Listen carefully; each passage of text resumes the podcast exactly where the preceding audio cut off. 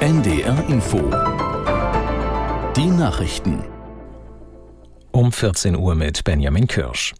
Wegen der anhaltenden Unruhen in Frankreich will Präsident Macron heute Abend einen Lagebericht abgeben. Das teilte der Élysée-Palast mit. Aus der NDR Nachrichtenredaktion Janine Artist. Letzte Nacht war es zwar etwas ruhiger als in den vorangegangenen, beruhigt hat sich die Lage aber nicht.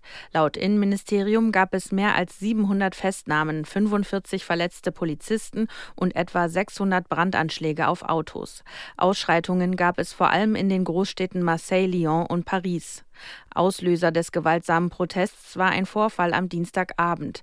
Bei einer Verkehrskontrolle hatte ein Polizist einen 17 Jahre alten Jugendlichen algerischer Abstammung erschossen. Gegen den Beamten wird wegen des Verdachts der vorsätzlichen Tötung ermittelt. Die zuletzt vorgeschlagene Erhöhung des Mindestlohns auf 12,82 Euro in den kommenden zwei Jahren reicht SPD-Chef Klingbeil nicht aus. Er spricht sich in der Bild am Sonntag für ein größeres Plus aus. Aus Berlin Hans-Joachim Viehweger. Das Leben ist teurer geworden, deshalb brauchen wir generell höhere Löhne im Land, so Klingbeil wörtlich. Der Weg zu einem höheren Mindestlohn kann laut Klingbeil über die europäische Mindestlohnrichtlinie erfolgen, die bis Ende 2024 umgesetzt werden muss. Die Richtlinie sieht eine Orientierung des Mindestlohns am jeweiligen Lohnniveau eines Landes vor. Beispielsweise könnte der Mindestlohn bei 50 Prozent des Bruttodurchschnittslohns liegen. Was das genau bedeuten würde, steht allerdings nicht fest. Klingbeil sprach gegenüber der Bild am Sonntag von bis zu 14 Euro.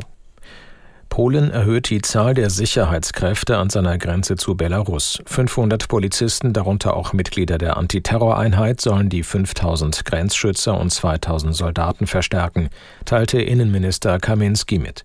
Hintergrund ist, dass die russische Söldnergruppe Wagner und ihr Chef Prigozhin nach dem abgebrochenen Aufstand von Belarus aufgenommen werden. Polen geht davon aus, dass dort bis zu 8000 Kämpfer unterkommen könnten. Der EU- und NATO-Mitgliedsstaat Polen hat eine mehr als 400 Kilometer lange Grenze zu Belarus. In Baltimore an der US-Ostküste hat es eine Schießerei mit Toten und Verletzten gegeben. Medien berichten unter Berufung auf Behördenangaben von zwei getöteten und 28 verletzten Menschen. Neun Opfer kamen dem Nachrichtensender CNN zufolge ins Krankenhaus. Davon befanden sich drei in einem kritischen Zustand. Weitere Einzelheiten sind noch nicht bekannt. Unklar ist auch, ob es sich um einen einseitigen Angriff oder um einen Schusswechsel handelte.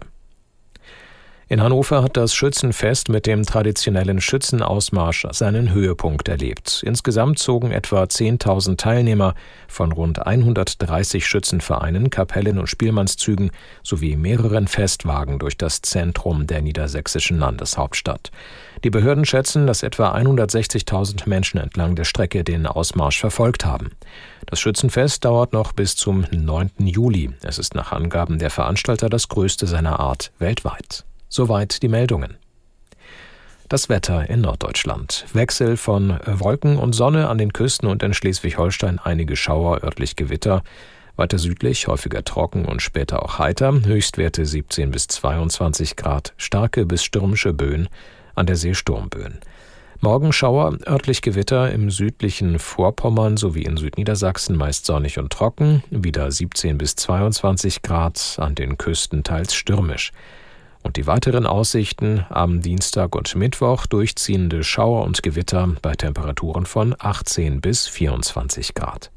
Das waren die Nachrichten. NDR Info Podcast jetzt. Zwischen Hamburg und Haiti. Wir sind an der Wiege der Vereinigten Staaten heute hier inzwischen Hamburg und Haiti mit Udo Schmidt. Wir sind in Philadelphia. Ein wichtiger, ein besonderer Ort. Die Unabhängigkeitserklärung und die Verfassung der USA wurden hier unterzeichnet.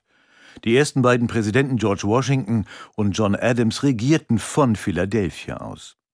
Die Metropole an der Ostküste gilt vielen daher als der Geburtsort der Nation. Es gäbe noch einige Superlative aufzuzählen, aber dazu vielleicht später mehr. Michael Marek war für uns in Philadelphia. Hallo